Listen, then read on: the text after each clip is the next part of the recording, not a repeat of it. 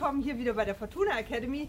Heute ist es ja ein bisschen frischer wieder geworden. Wir sind ja auch schon im Winter und äh, ich würde gerne mal ein bisschen eine Aufmerksamkeit bei Magengeschwürpferden, hallo, zum Beispiel bei ihm hier, ähm, draufsetzen, denn Magengeschwürpferde, also Pferde, die Magengeschwüre haben oder Reizungen, die trinken im Winter meistens weniger. Warum? Weil das kalte Wasser den Magen noch mehr reizt. Bitte achtet darauf, dass ihr ähm, wirklich kontrolliert, wie viel Wasser euer Pferd zu sich nimmt, dass die auf gar keinen Fall äh, ja, dehydrieren, beziehungsweise kompensiert das dann einfach mit lauwarmem ähm, Wasser, was ihr denen dann immer wieder anbietet. Kann man auch ein bisschen mit Mesh strecken, wie auch immer. Also achtet auf jeden Fall auf die Flüssigkeit, auf den Flüssigkeitshaushalt eurer Pferde. Viele Pferde haben ähm, Magenschleimhautreizungen und man weiß es noch gar nicht. Also einfach ein bisschen Augenmerk drauf halten.